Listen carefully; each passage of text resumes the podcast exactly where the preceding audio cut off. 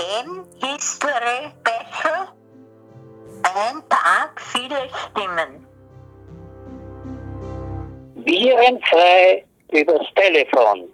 Wo waren Sie, sofern Sie schon gelebt haben, und was haben Sie getan am 8. Mai 1945? Der 8. Mai, meinen Sie, ja. Da war eigentlich nichts Besonderes bei uns. Erstens einmal war damals noch eine schlechte Zeit. Wir konnten da nicht so, wie wir wollten. Jetzt haben wir alles am Tisch. Torte und das und Sekt und Wein. Und damals hat es noch nichts gegeben.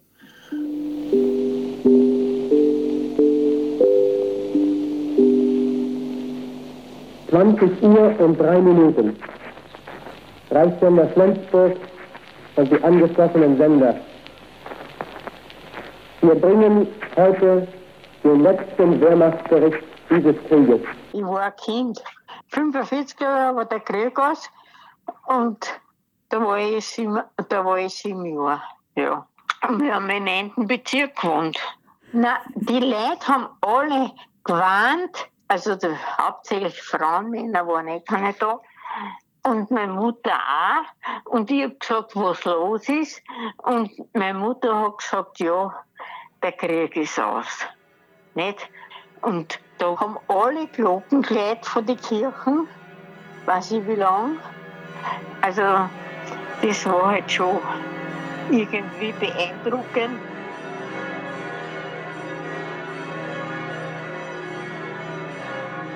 Ob das jetzt gerade der 8. Mai war, das weiß ich also jetzt nicht. Sehr klar. Ich bin in die Volksschule damals gegangen, ja. Und ich kann mich nur auf ein paar Dinge erinnern. Wir haben uns über den Selbstmord Hitlers gefreut. Meine Mutter und ich, ja. Es hat sich rumgesprochen, so wie ein Lauffeier, nicht? Mhm. Hat sich rumgesprochen und da kann ich mich erinnern, mit meiner Mutter und so weiter, wir haben uns gefreut. Ja. Gut, ich war ein Kind. Und ich habe gesehen, mein Vater war begeistert und meine Mutter war daneben. Und wenn die einmal einen Krach gehabt haben, dann war das wegen Hitler. Ich habe das gesagt, der ist ein Verbrecher. Und mein Vater, der war, nein, das wird wir sehen noch. Bis zum Schluss hat er es geglaubt. Ja, das war eine Erinnerung. Deutsche Männer und Frauen. In meiner Ansprache am 1. Mai, in der ich dem deutschen Volk den Tod des Führers und meine Bestimmung zu seinem Nachfolger mitteilte, habe ich es als meine erste Aufgabe bezeichnet, das Leben deutscher Menschen zu retten. Um dieses Ziel zu erreichen, habe ich in der Nacht vom 6. zum 7. Mai dem Oberkommando der Wehrmacht den Auftrag gegeben, die bedingungslose Kapitulation für alle Kämpfentruppen auf allen Kriegsschauplätzen zu erklären. Am 8. Mai, 23 Uhr, schweigen die Waffen. Ich kann mich schon erinnern, aber ich habe nichts besonderes Erlebnisse gehabt. Ich bin verwundert gewesen. Ich habe dann schon gehen können ein bisschen und da bin ich dann jeden Tag, ich habe in der Josefstadt gewohnt, ja, und bin dann jeden Tag in das AKH verbindend und so weiter gegangen. In 45er Jahren war ich auf dem Ostwall in Pressburg unten, also als Bratislava. Da bin ich verwundet worden. Da haben sie mich noch aufgeladen auf einen Lastwagen und haben mich nach Wien geführt in das Lenzer. So bin ich aus der russischen Gefangenschaft entflohen. Ich bin mit 17 eingerückt und mit 18 war der Krieg aus dann für mich. Also wissen Sie, schon Jugendlicher, wie damals der Registrist schon das aus ist, aber dass er da irgendwie, glaube ich, das haben die wenigsten mitbekommen. So gerät es unter den Erwachsenen schon wurden, dass der Krieg bald aus sein wird, weil da haben sie müssen, weiß ich wer, habe ich ja schon längst gelesen, unterschreiben, irgendeinen Vertrag und wo sie sieht, dass halt der Krieg aus ist, nicht? Oder aufhört oder so. Wir Endes Unterzeichneten, die wir im Namen des deutschen Oberkommandos handeln, erklären die bedingungslose Kapitulation aller unserer Streitkräfte zu Lande, zu Wasser und in der Luft sowie aller übrigen Streitkräfte, die zurzeit unter deutschem Befehl stehen, vor dem Oberkommando der Roten Armee und gleichzeitig vor dem Oberkommando der alliierten Expeditionsstreitkräfte. Die von der Josefstadt, also das war eigentlich eine sichere Zone, weil die Amerikaner waren dort. Ne? Ich habe in der Berichtengasse gewohnt, wenn ich das noch kurz erzähle.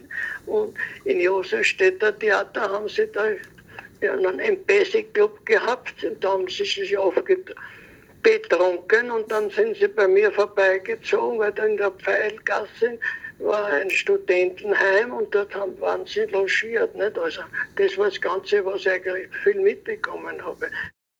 Ich war zu Hause und bin nicht aus dem Haus gegangen. Aber die Russen kommen dann, es sind viele Leute, sogar Russen schauen gegangen, aber ich war nicht neugierig. Ja, und wir haben uns verstecken müssen in Erdlöchern und was ich wo, überall haben wir uns versteckt. Weil wenn sie ein junges Mädchen oder eine Frau gesehen haben und sie sind auf die Nacht hinkommen und wollten hin zu denen, dann haben sie das Haus angezogen, wenn sie niemanden gefunden haben.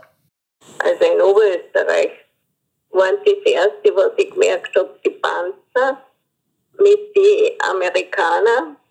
Und da ist der Deckel aufgegangen und da ist er afrikanischer Amerikaner rausgekommen, hat die halbe Hand voll Taschenuhren gehabt und dann in der anderen hat er die ersten Nylonstrümpfe oder geweht. Ne? Hat er gleich den Mädchen zeigen wollen, was er alles hat. Die haben uns immer einen Schokolade gegeben oder einen Kropfen. Naja, wir sind alle da vorbeigerannt. Das kann ich mich noch gut erinnern. Und haben den Kindern sozusagen, was haben sie ihnen gegeben? Ja, Weißbrot, was wir nicht gehabt haben. Ja. Das hat es bei uns nie gegeben. Ja. Aber eigentlich ein Weißbrot, wo man danach gedacht hat, das schmeckt unser Bauernbrot besser. Die erste Kritik hat im amerikanischen Fast Food. Nicht? Man hat es gefeiert, innerlich eigentlich, aber nicht mit irgendwelchen Speisen oder irgendwie. Nicht? Das ist, man hat gesagt, ja, wir sind wieder frei, es wird was werden mit Österreich, natürlich nicht, aber was pfeift sie oder was scheißt ein Junge mit 18 Jahren? Seit Mitternacht schweigen nun an allen Fronten die Waffen. Auf Befehl des Großadmirals hat die Wehrmacht den aussichtslos gewordenen Kampf eingestellt. Damit ist das fast sechsjährige heldenhafte Ringen zu Ende.